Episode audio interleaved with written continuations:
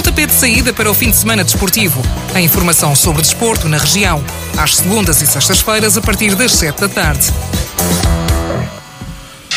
Boa tarde, sejam bem-vindos a mais um Pontapé de Saída. O meu nome é Tiago Jesus e hoje, para terminar esta, este Pontapé de Saída e terminar também aqui a nossa presença nas festas do Montijo, queremos fechar com chave de ouro e por isso trouxemos um convidado muito especial. Edinho, muito boa tarde. Boa tarde. Boa tarde. Antes de mais, agradecer a oportunidade de estar aqui convosco. É um, é um gosto enorme.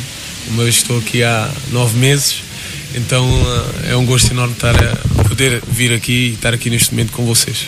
Nós é que agradecemos. uh, Edinho, nós no, aqui no programa normalmente não costumamos ter muitos jogadores profissionais, mais internacionais pela, pela nossa seleção. Sim. E costumo questionar sempre se alguma vez tem o sonho de chegar a atletas profissionais, que não é o, não é o caso para, para questionar agora.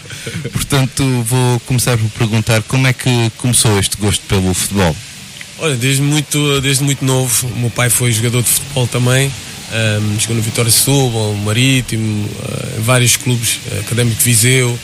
Um, e o gosto começou por aí. Ele era treinador de futebol, eh, eu acompanhava ele sempre na, na, nas suas equipas e começou desde muito novo, 8 anos, que, no Monte Caparica, a jogar com os mais velhos, este gosto para, para, para jogar futebol. E à medida que foste crescendo e começaste a desenvolver esse gosto pelo futebol, quais é que eram as tuas referências? As minhas referências eram, eram muitas, mas é, o meu ídolo até hoje sempre foi Jorge Weah, um, o atacante no Milan, uh, sempre foi o meu ídolo, a pessoa que eu me, me focava ou queria ser igual. E ao longo da carreira, depois fui, fui adaptando outros jogadores, tendo ele sempre como, como principal, mas Cristiano Ronaldo, uh, o Samuel Eto'o, Drogba, todos os homens uh, de área, digamos assim, eram as minhas maiores referências. Obviamente, Ronaldo Fenómeno, Maradona, Pelé, por aí em diante. e quem é que consideras que é o teu maior fã, ainda hoje? O meu maior fã hoje, acredito que seja o meu pai. é aquela pessoa que foi o principal responsável pela, pela minha carreira. Foi ele que desde muito cedo me incutiu este, este gosto e depois me formou naquilo que era em termos de mentalidade que eu tinha a possibilidade de chegar a um alto patamar. Uh, e aos dias de hoje, uh, estando agora no Canal 11, por exemplo, ele não perde um programa e, e fica muito admirado. E eu, como filho, obviamente, fico, vejo com, com muito gosto esta admiração que ele tem e, e, acima de tudo, por ter seguido aquilo que ele idealizava também para mim. E tu, no teu percurso de formação, sempre foste avançado? Sim, sempre fui avançado. Sempre ponta-lança, referência, algumas vezes, ah, mas isso já em sénior um, joguei a extremo também, mas sempre fui aquele jogador que, acima de tudo, procurava-se uh, adaptar a qualquer que fosse a situação. Eu gostava era de jogar, uh, mas por acaso tive a felicidade de, de, jogar sempre na minha posição, embora no, no EK, quando saí do Vitória Setúbal para o EK, na primeira vez que fui para fora, uh, quando cheguei lá, tinha jogadores de referência na, na, na, na, zona central, era o Blanco, que era o melhor marcador do campeonato, e depois nas costas era o Rivaldo. Então, uh, na altura estava o Manu, que era do Benfica, que tinha sido dispensado, e o Mister perguntou-me se eu jogava uh, no corredor, extremo. E eu disse sim, jogo qualquer posição, que era estar lá dentro. E é curioso que não conhecia a posição, uh, o rival na altura só me dizia: Olha, mano, eu quando tiver a bola só te desmarca que eu me dou a bola. Então a minha preocupação era desmarcar-me sempre nas costas, pensando como ponta de lança e defendendo como extremo. Ok. Uh, e se não, se não tivesse sido futebolista, o que é que terias sido? Olha, sinceramente, aos dias de hoje, antes, antes tinha uma noção. Eu gostava de ser piloto, gostava muito de aviões, inclusive quando, quando fui para, para a tropa, queria ter ido para a Força Aérea, mas depois assinei contrato profissional e, e, e caiu por terra esse, esse sonho é uma coisa que eu gosto e esta, havia imaginado muitas vezes a, a conduzir um, um F-18 um, mas uh, agora hoje em dia o que eu quero é ser a melhor versão de mim próprio todos os dias. Trato sempre por ser melhor, independentemente daquilo que eu faça. Uh, procuro me desenvolver e, e, poder, como missão, ajudar outras pessoas, ajudar jovens, dar conselhos, inspirá-los, mas sempre de acordo a que eles possam ter, um, ah, alcançar mais facilmente uh, aquilo que é o desejo deles. Uh, Edinho, tu começaste no, nos campeonatos, nos campeonatos uhum. distritais, no Almada, Exato. e conseguiste alcançar a seleção nacional. Uhum. Um, este percurso é algo que, que tens de orgulho, certamente. Sem dúvida, sem dúvida. Eu digo que a maior parte, eh, pronto, eu tenho alguns jovens com quem falo, pedem-me opiniões e perguntam uh, o que é que falta para chegar, uh, que queriam estar num clube tal. E, e eu muitas vezes digo a eles: o, o foco não é onde vocês querem estar, mas sim onde estão hoje. E no momento que vocês perceberem que onde estão hoje é que vai trilhar o caminho para onde vocês querem estar, que é ser dedicados, que é trabalhar, que é ser competente, e depois ter uma ideia diferente daquilo que vocês não controlam que é a sorte, que é o treinador gostar de ti, que é uh, tu sabes que há coisas que não deves fazer, sacrificar muita coisa, porque chegar lá ao mais alto patamar tens que sacrificar muita coisa. E a verdade é que muitos jovens querem alcançar esse sucesso, querem alcançar esse patamar e esquecem que o sacrifício anda de mão dada com esse sucesso. Uh, eu falei na, na sexta-feira, tive aqui o, o Carlitos e o, e o. Uh, e uma das coisas que eles falaram é que alguns jovens hoje em dia uh, pensam que têm logo que merecer a oportunidade, não têm que trabalhar tanto por ela. Uh, também sentes isso? Sim, sinto, mas isto é fruto daquilo que tem sido a evolução uh, do futebol. E, na minha altura não havia oportunidades. Se subisse, e na altura subi eu e o Eduardo, porque tínhamos ido ao Sub-21, mas normalmente naquele ano, nos anos anteriores no Braga, do Braga B para, para a equipa principal, uh, subia um às vezes não subia nenhum.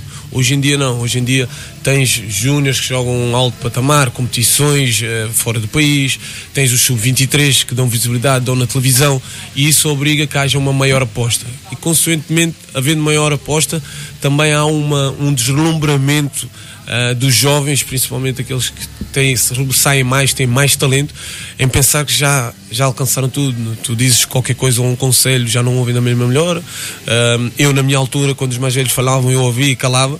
Hoje em dia, uh, tu dás um conselho a um jovem e o jovem responde com milhares de respostas. Ou seja, e aquilo que eu digo a eles, obviamente a mim olham de maneira diferente porque eu atingi um grande patamar, mas todos eles respondem sempre alguma coisa. Ah, mas eu faço assim porque assim é tal.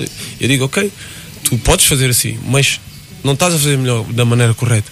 Faz antes assim. Ah, mas tal e tal. Ou seja, há sempre uma resposta, têm sempre algo a dizer, não ouvem tão bem. É verdade que o talento uh, é muito importante, mas o aprender, o saber ouvir uh, faz toda a diferença.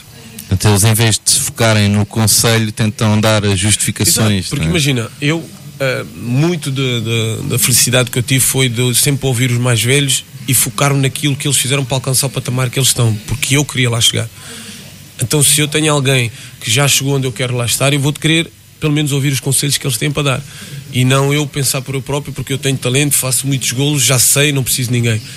É, é um engano pensar assim. Hoje em dia, mesmo tendo talento, mesmo tendo essas pessoas, precisas sempre de algo a mais mais não seja de uma opinião de alguém de fora, mais não seja de um PT que tem uma visão diferente, mais não seja um nutricionista que vai te proporcionar o tipo de cuidado na tua alimentação. Ou seja, ao fim e ao cabo, hoje em dia, para chegares ao mais alto patamar, não basta ser só jogador de futebol, tens de ser um atleta profissional de futebol. Uh, olhando, voltando aqui para, para, para aquele que foi o teu percurso, hum. quando um futebolista está na, nas distritais hum. a jogar em pomados, hum. acredita-te mesmo que consegue chegar lá acima? Sem dúvida.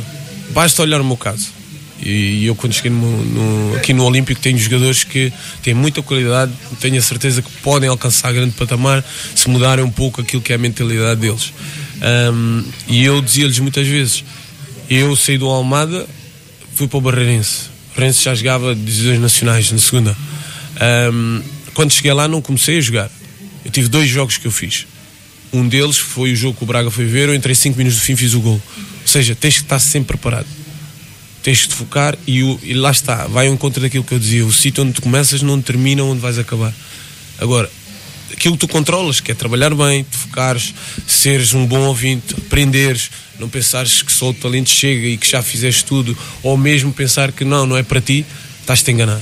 Tudo é possível quando a gente acredita. Agora, não basta só acreditar, basta nós nos dedicarmos, de ser obsessivos para lá chegar. Porque se tu fores obsessivo, aquelas horas que não te apetece ir treinar, tu vais treinar aquelas horas que tu sabes, ou aquela comida que tu sabes que faz-te bem e que tu não gostas, tu vais comer. Então é o tal, é o tal hum, período que eu digo do sacrifício que tu tens que fazer em prol de um objetivo maior. E a maior parte dos jovens não, não se foca nisso. E os detalhes hoje em dia, uh, e principalmente naquilo que diz respeito, muitas, muitas das vezes aquilo que me dizem é como é que tu consegues chegar até aos 41 anos? porque eu sempre me preocupei com a minha melhor versão. O que é que eu posso melhorar hoje? Acabava a época, perguntava: este ano foi bom, ok? Ou não foi bom? Mas o que é que eu posso melhorar? Recuperação, nutrição, descanso, uh, um, um personal trainer. O que é que eu posso evoluir mais? Então havia uma constante procura pela melhoria.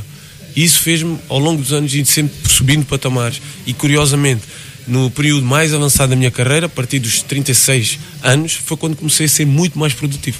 Porque o cuidado ainda era maior. E comecei a perceber o jogo de maneira diferente, comecei a desgastar-me de maneira diferente e a pausar certos uh, locais do campo de maneira diferente. Acreditas, eh, depois já voltamos aqui um bocadinho atrás, mas mantendo aqui a conversa neste, neste rumo, acreditas que se tivesses tido esse cuidado que tu estavas a falar ao pouco, a partir dos 36 anos, não é? Uhum. Acreditas que se tivesses tido esse cuidado quando eras mais novo, poderias ter alcançado palcos ainda maiores? Acredito que sim.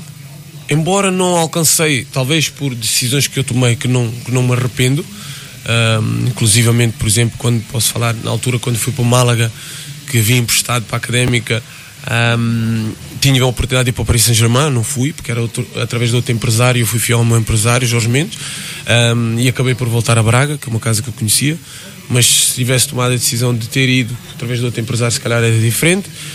Um, no PAOC, uh, quando venho para o, para o Marítimo, venho para o Marítimo, mas não devia ter vindo, uh, meu pai, inclusive, não queria que eu viesse, eu acabei por vir. Queria, não estava a jogar, queria me sentir útil, não dá aqui, dá no outro lado, vamos buscar novas oportunidades. Ou seja, um conjunto de decisões que não me arrependo, mas que se calhar tivesse tomado decisões diferentes, se calhar tinha sido melhor, não é?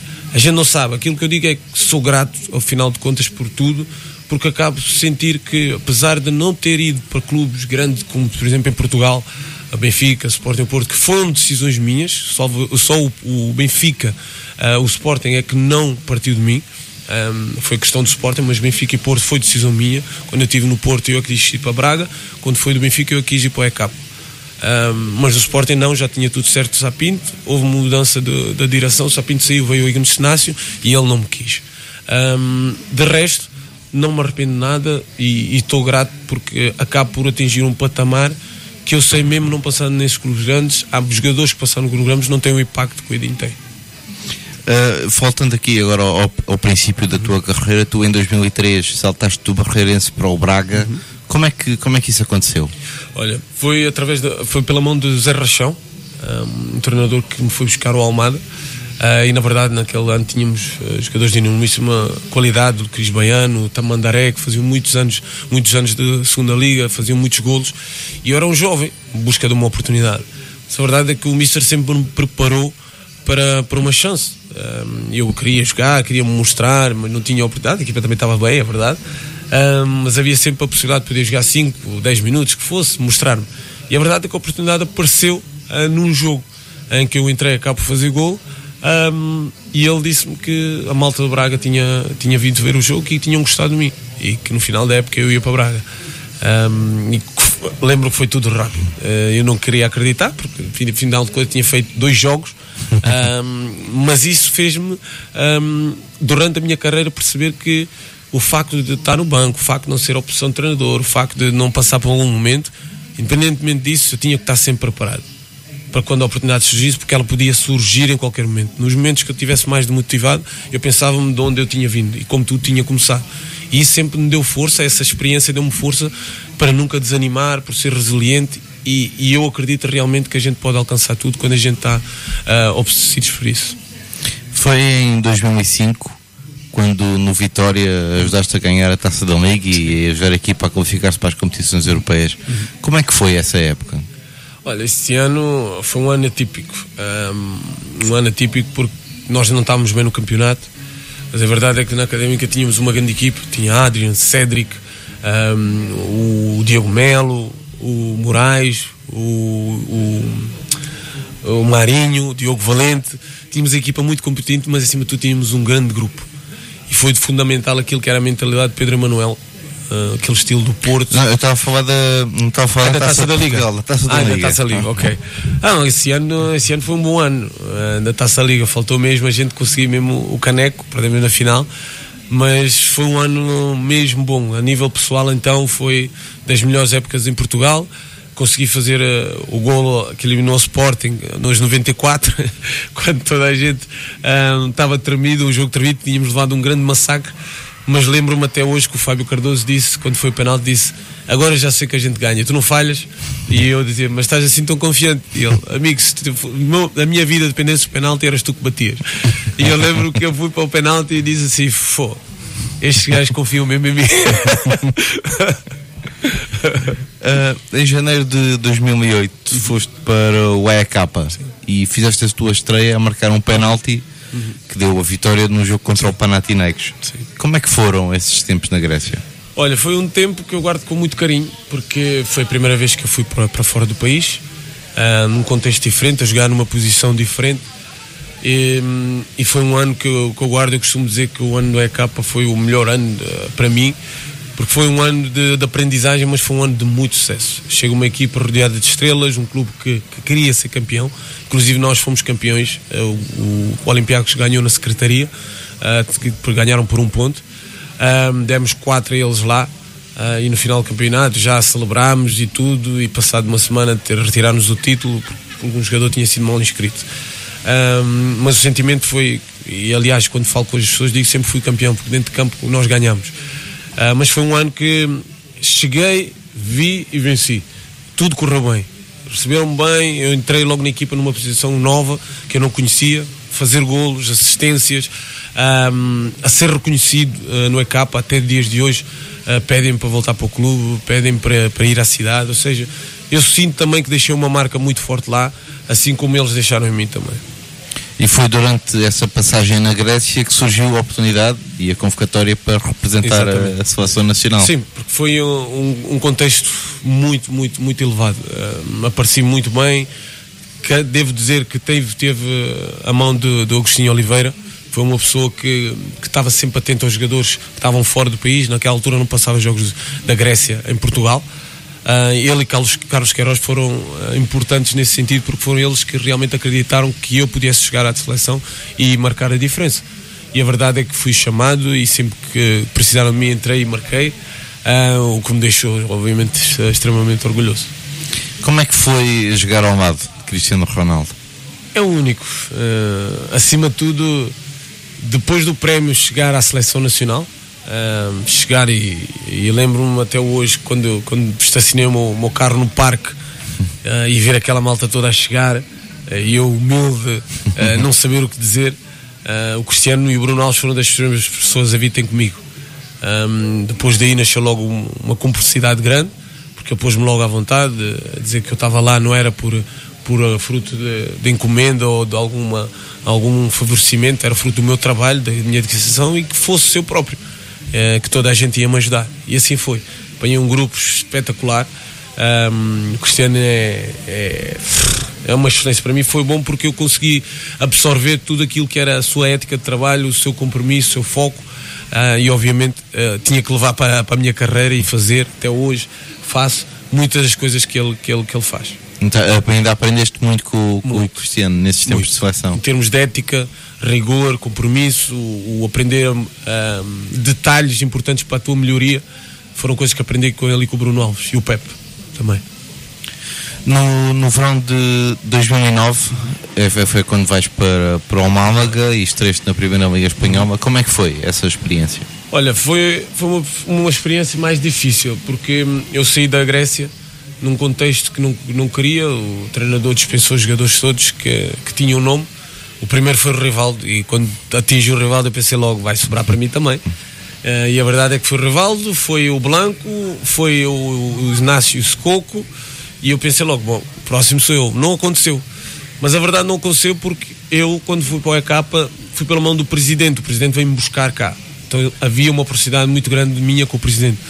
Então o treinador começou tipo caminar-me de maneira diferente. Uh, o jogo corria menos mal, ele visava-me, falava nos, nos, jornalistas, tentou virar a minha imagem. Até que eu, como estava na seleção, precisava de jogar, um, optei por, uh, por dar outro seguimento e venho para o Málaga. E fui contratado, um, na altura foi a primeira grande contratação do Málaga, e quando chega a responsabilidade caiu toda em cima. Um, reagi bem, joguei bem o primeiro ano Uh, mas a verdade é que foi um ano ainda de aprendizagem, um novo contexto. Um jogador, uma equipe, uma liga totalmente diferente, um, que depois tive a possibilidade de me adaptar. Um, e a seguir, os anos que vieram depois, com, com a vida da Altânia e do Sheik, obviamente vieram craques de renome. Um, a primeira meia época foi, foi muito má, não tive a oportunidade de jogar, até que eu decidi apostar uh, no, segundo, no segundo ano em fazer parte do, do plantel. E o Nisto Roy, o Júlio Batista e o Rondon se lesionaram na pré-época, eu fiz a pré-época toda em grande com o Pellegrini, e quando cheguei o Pellegrini não me queria dispensar. Só que, lá está, a pergunta que ele fez foi: mas quando os outros recuperarem, como é que vai ser? E ele disse-me que eu passaria a ser a quarta opção, mas se estivesse a jogar, continuaria. E eu, como sei que as coisas mudam muito rápido, uh, Pedro Emanuel queria muito para o projeto do, do, do, da académica, eu precisava de sentir aquela aquela hum, competitividade boa de ser opção, de ser, ser um jogador importante e resolvi vir para, para a Académica. E agora que falas de, dessa, dessa passagem para a Académica, onde ganharam a Taça de Portugal, o que é que significou esse momento para ti? Um, um dos mais altos, a parte da seleção. Porque a Taça de Portugal é a prova rainha de Portugal. Há o campeonato, é verdade, mas clube para o campeonato são as grandes equipas, não é? E eu estando num clube média tabela, uh, conseguir ganhar um grande, uma taça de Portugal onde existe mais probabilidades de vencer, que é 50-50, foi um momento único. O Jamor cheio, uh, um grande ambiente, nós a ganharmos até o final. Eu lembro no final já estava a jogar central, era fechar a casa. Uh, mas é aquele momento que, mesmo tu cansando com queimbras, vais buscar força para, para defender a tua baliza. Foi um momento único e, e agradeço à Académica também por a oportunidade de poder estar nessa história do clube. Uh, depois de, da Grécia, da Espanha, tiveste a tua terceira viagem para fora. Foste para, para a Turquia em 2014, como é que foi essa, essa experiência? foi muito bom, foi muito bom porque lá está, vinha de um, de, de um contexto bom, um bom momento, estava no Braga, um, consegui chegar lá, os portugueses que já estavam lá uh, criaram um nome muito grande, que passou a ser aposta dos jogadores portugueses. Estava o Almeida, o Nani, o, o Meireles, o Bruno Alves, o Quaresma, Simão. Ou seja, isto acabou por abrir caminho uh, a, minha, a minha estada na, na Turquia. É, depois acabo por chegar bem também na Turquia, fazer muitos golos. Internacional, acabo por fazer uma, uh, quatro anos lá, bons níveis. Um, e muito reconhecido ainda do dia de hoje uh, na Turquia. Uh, vamos agora fazer só uma. Vamos agora passar a, a analisar aquilo uhum. que é o futebol distrital. Okay. E quem faz este, este acompanhamento é o José Pina. E vou chamar agora a antena o José Pina. José, muito boa tarde. José? Sim, Tiago, boa tarde. Boa tarde, José. Uh, neste fim de semana temos o futebol de praia. Uh, o, que é que, o que é que podemos falar sobre o futebol de praia? Futebol de praia foi mais uma jornada que se realizou, precisamente a sexta jornada, foi na, na praia do Recife, eh, uma jornada que era aguardada com expectativa, havia realmente um jogo eh, que era de extrema importância, eh, o Alfarim Vitória, porque estavam frente a frente os dois primeiros classificados, um jogo que acabou por correr bem à equipa do Alfarim, porque ganhou enfim, foi mais uma jornada, uma jornada que rendeu 30 eh, gols, onde aconteceram gols praticamente para, para todos os gostos. Aquilo que rendeu mais gols foi o Estela da Amadora com São Domingos, 13 gols, portanto o São Domingos uh, ganhou ao Estrela por 7-6. Foi também o jogo mais emotivo porque realmente terminou apenas com um gol de diferença, eh, com a vantagem para a equipa Sadina, que está a atravessar uma excelente fase e conseguiu nesta jornada a sua terceira vitória consecutiva, eh, que a coloca no grupo dos segundos classificados, juntamente com Simbra e com o Vitória Futebol Clube. Resultado muito positivo foi obtido também pelo Simbra, que regressou em força depois da folga na jornada anterior.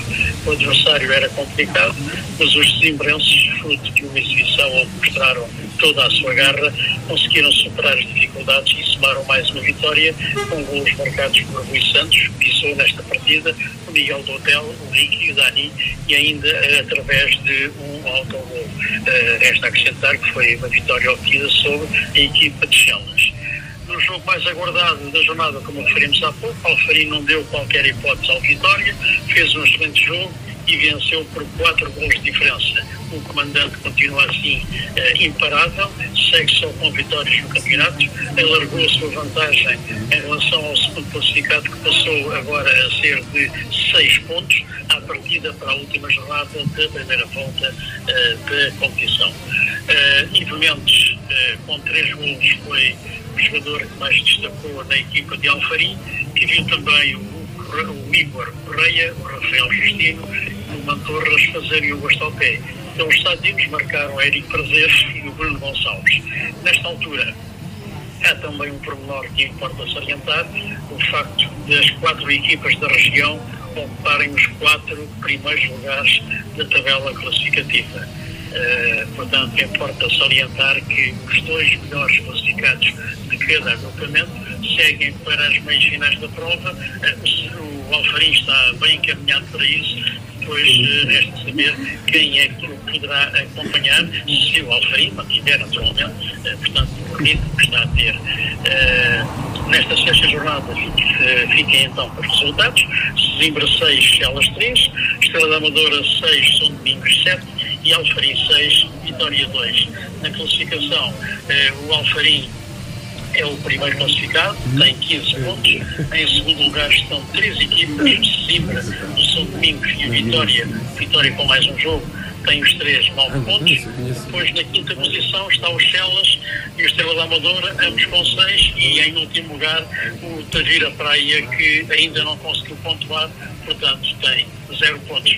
Foi isto mais ou menos o que aconteceu eh, este fim de semana no futebol de praia, que já agora aproveito para dizer, no próximo fim de semana tem uma jornada dupla, sábado e domingo, em Albarquel, portanto neste. E relativamente ao Amora, também já temos novidades, não é, José? Sim, o Amora começou hoje uh, a trabalhar para, para a nova época, começou no estádio da Medideira, sob o comando do novo treinador, o Pedro Duarte, e nestes primeiros três dias vai, sobretudo, avaliar as potencialidades dos jogadores da equipa B e dos sub-19 aos quais se juntam já a partir de amanhã eh, alguns dos jogadores que vão integrar a equipa principal que se encontra ainda em fase de construção.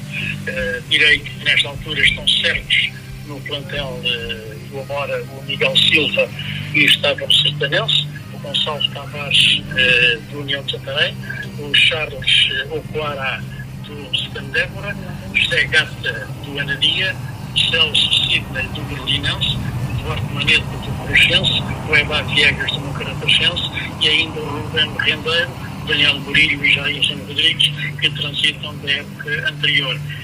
Perto de ingressar no clube da margem do Tejo, no Amora, está o Costa, médio ofensivo de 24 anos, que é filho do presidente do Benfica, é filho de Rui Costa.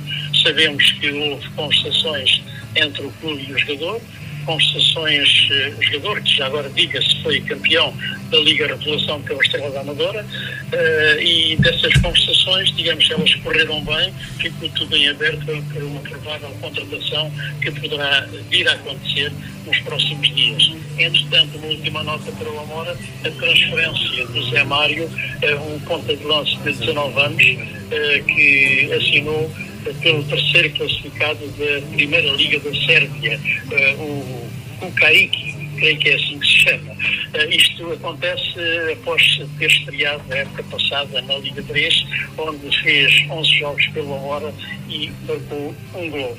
São estas também as variedades mais recentes do Amora. José, vou-lhe então agora dar a oportunidade de poder interagir com o nosso convidado e colocar-lhe a questão que assim entender.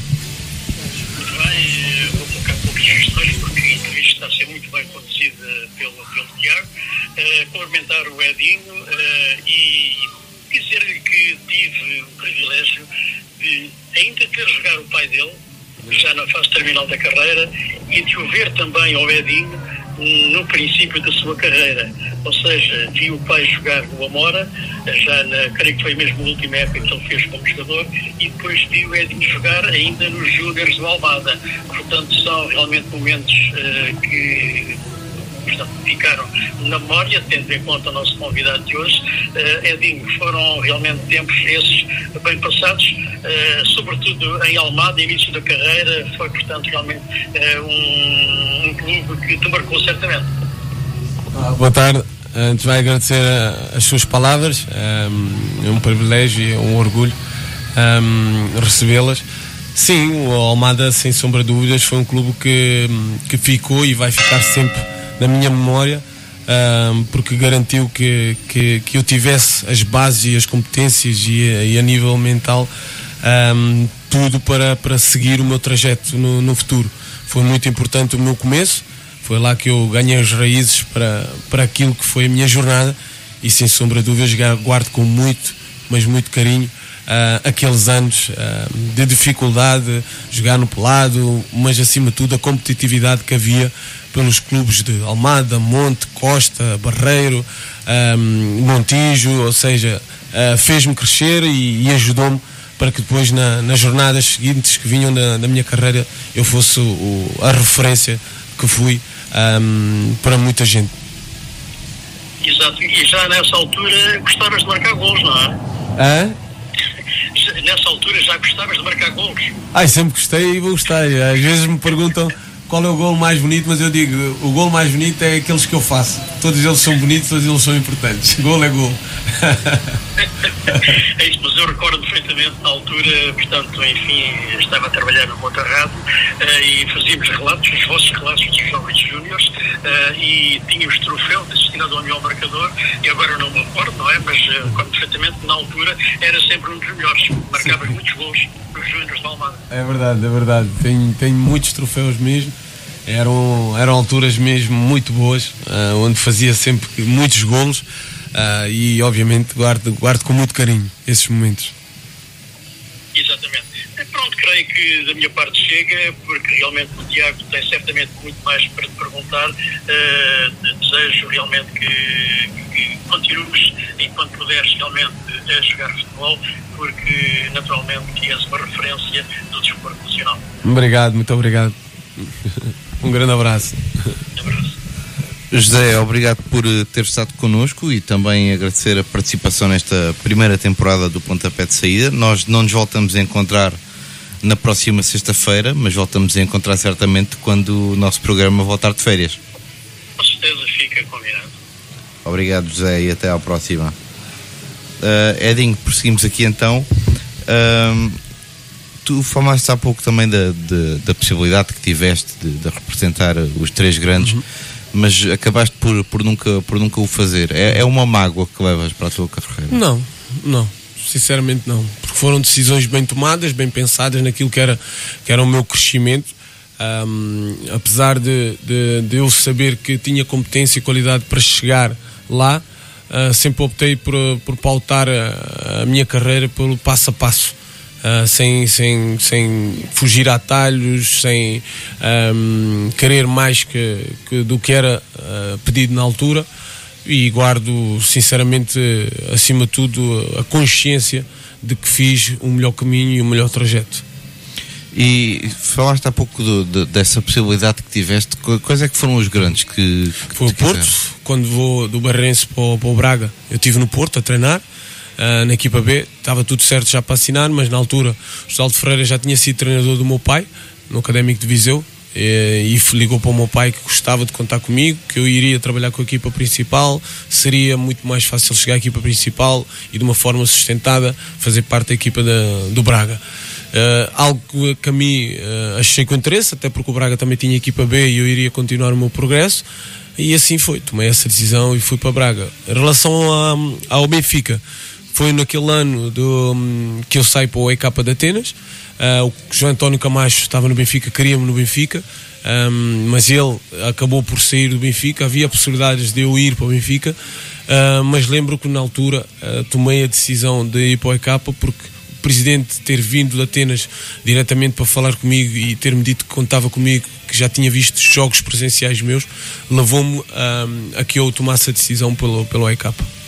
Depois o, o Sporting, essa que já foi mais diferente, não, não teve nada a ver comigo, não, não contou comigo. Sapinto tinha falado comigo, estava tudo certo para, para ir. Ele estava com divergências lá no Sporting, acabou por sair. Um, e Augusto Inácio, quando veio, tomou, agarrou na pasta, uh, mas não quis que, que fosse, preferiu outros jogadores. E eu, pronto, segui a minha vida. O Sabino também acabou por sair também por culpa Exatamente. tua, de certa forma. É? Exato. Porque venceste a taça de Portugal no época anterior. É verdade, é verdade. Acabou por ter alguma influência. Ahm, tiveste algum treinador que consideres mais marcante? Tive muitos, todos eles. Uh, podia enumerar, mas seria, seria hum, talvez uh, não seria tão justo, mas tenho, que- tenho que dizer o Zé Rachão, uh, que é daqui também, porque foi ele que me deu a oportunidade, uh, foi ele que me foi buscar ao Almada. Depois um, o António Caldas, uh, que foi o treinador que me trabalhou na equipa B e que despendeu muito tempo comigo para que eu aperfeiçoasse as minhas competências como atacante. Josualdo Ferreira foi o treinador que me, que me lançou na Primeira Liga. Pedro Emanuel, um, que no momento que eu saí do mal, no momento que estava descon- de- descontente, sem- confiança, reativou em mim o desejo de, de- de vencer e, e voltar a ter aquele espírito competitivo. Manel Pellegrini e Sérgio Conceição, que foi o treinador que, que mais rendimento ah, retirou de mim. Ah, já sabes o que é que vais fazer quando pendurares as botas? Já. Neste momento já, já sei, já me preparei para isso, eh, possivelmente diretor técnico para o futebol, Ahm, mas já, já me vinha a preparar nesse contexto, eh, tanto fosse para empresário, tanto fosse para treinador, já vinha, era algo que já vinha a, a preparar ao longo dos anos, mas neste momento sinto que, que é a hora de, de começar uma nova etapa. Ah, tu tiveste, ah, antes de vires aqui para, para o Olímpico, tiveste uma passagem pelo Torrense. pelo Torriense. Ah, e- mas não era sobre essa passagem que eu queria falar, era sobre o Vila Athletic Uma Club. vila. Sim. Essa, essa experiência que foi muito famada. Conta-nos um pouco daquilo que, que aconteceu lá. Olha, o que aconteceu foi, foi aquilo que, que eu até disse.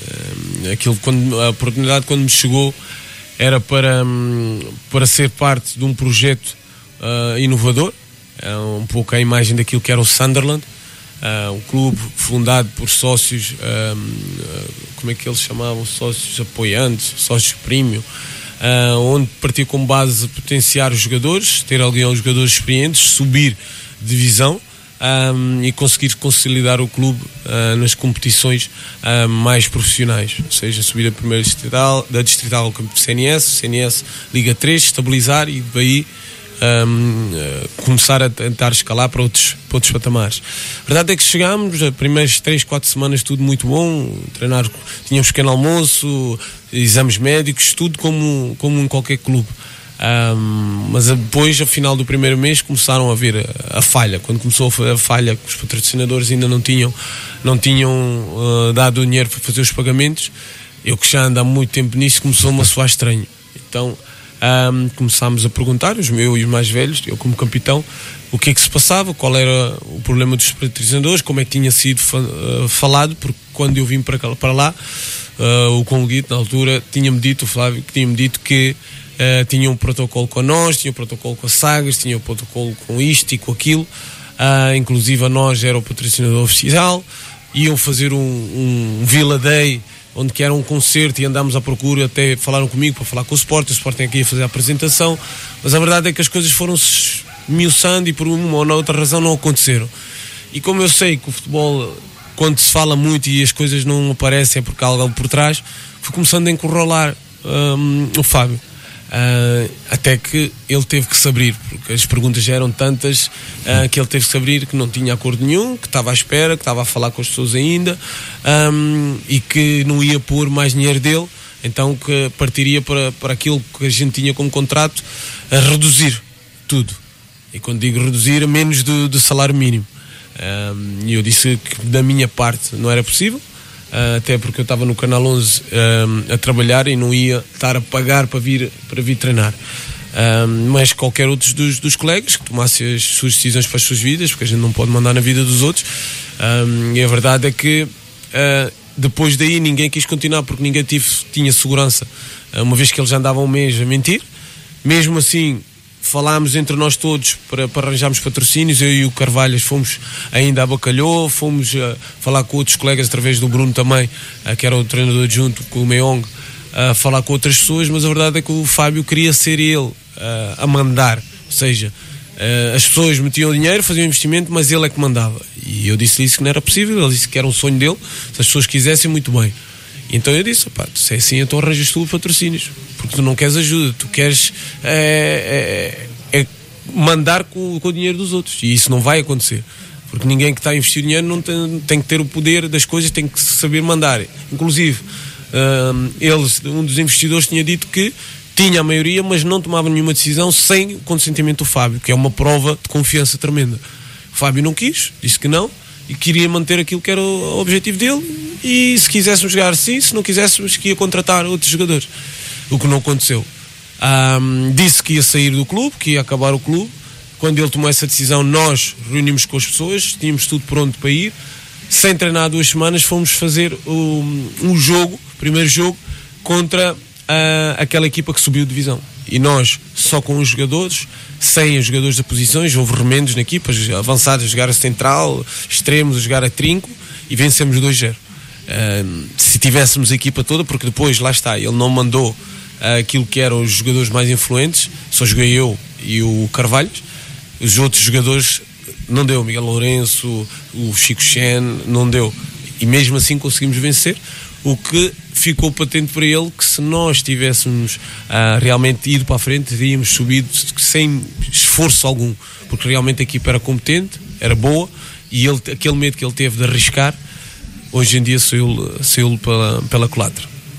Um, já abordaste esta, esta passagem um, e por isso queria saber se, se, te arrependes de certa forma de alguma decisão que tomaste Não. ao longo da carreira. Não, nunca, porque as minhas decisões sempre foram pensadas, sempre foram ponderadas, uh, olhando para todos os fatores uh, e mesmo não as que não correram bem, um, sei que não foi por eu não os controlar, foi por situações do, do destino, situações um, que eu não pudesse controlar, portanto não me arrependo nenhuma, porque foram sempre decisões bem pensadas e ponderadas.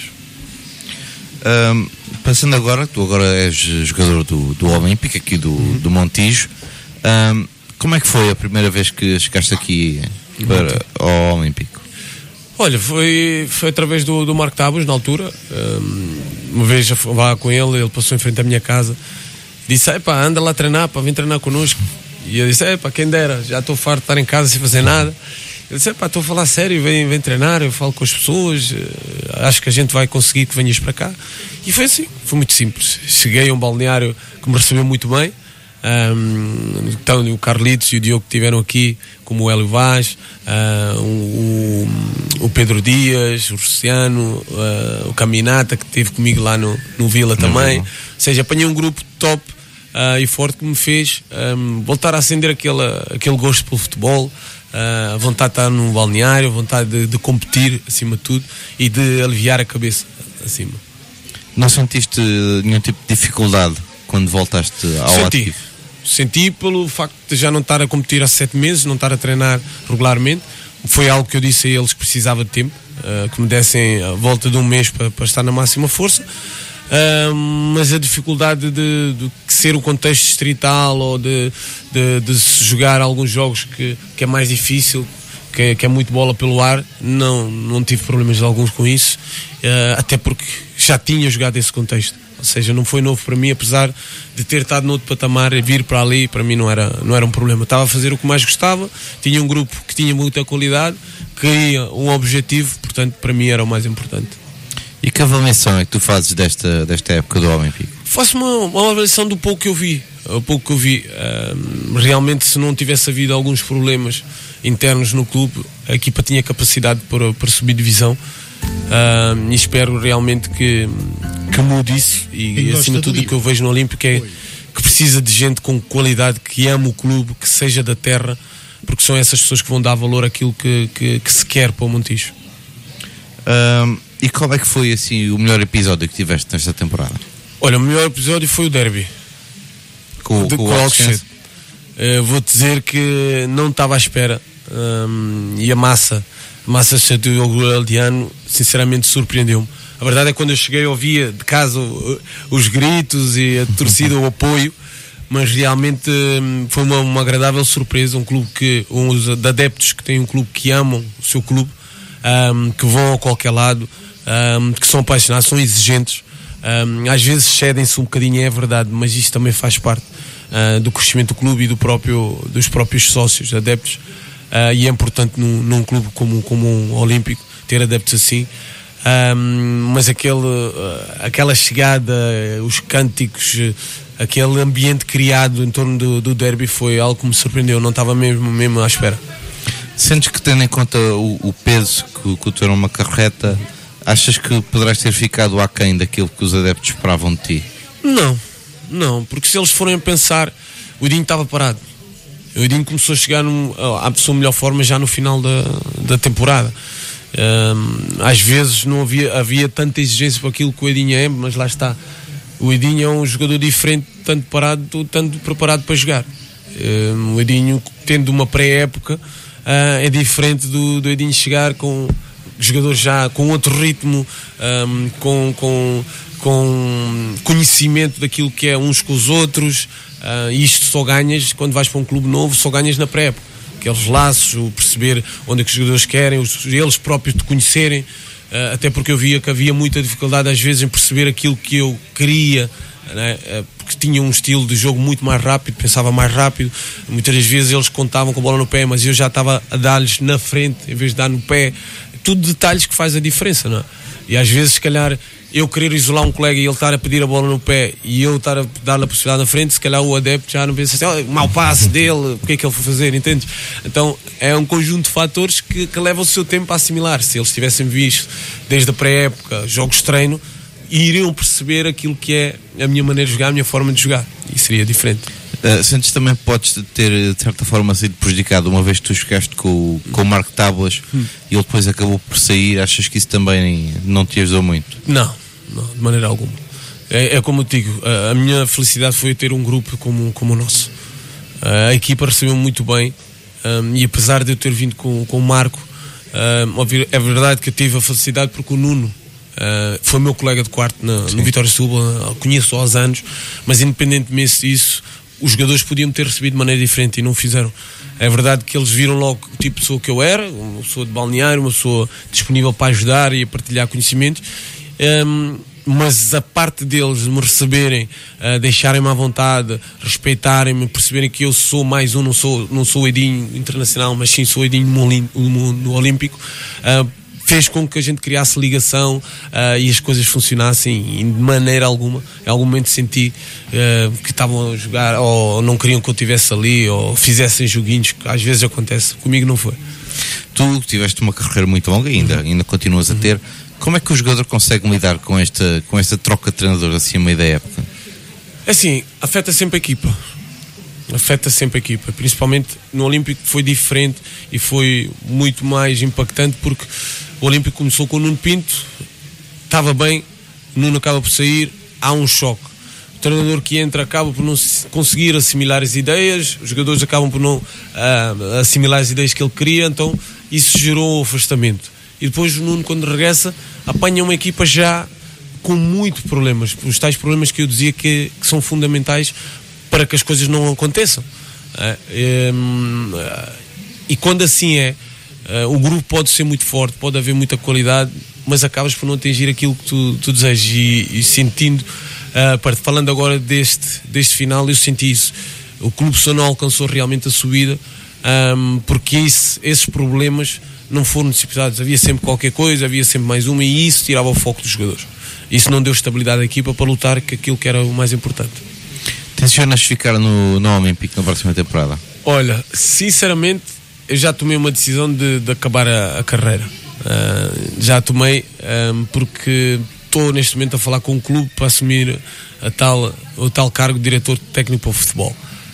Um, é algo que nos próximos dias irei anunciar, mas tomei mesmo a decisão de terminar porque aquilo que me faltava eu cumpri no Olímpico, que era quando eu saio do, do Torriense, acabo de recuperar de lesão, Uh, fui campeão, fui importante, mas mais fora do campo do que dentro do campo.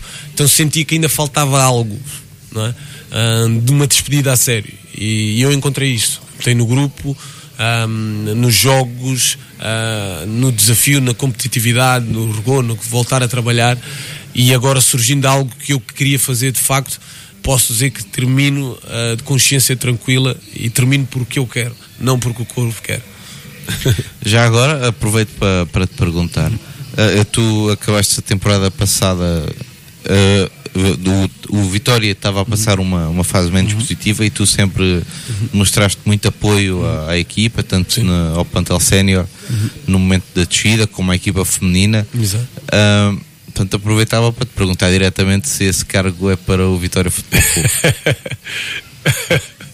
Vamos ver. Vamos ver, não posso responder já a isso, mas vamos ver. Mas o Vitória é um clube que, que está ligado a mim, obviamente, eh, não é de mentir, eu acompanhei sempre. Inclusive houve a possibilidade de vir, depois não deu.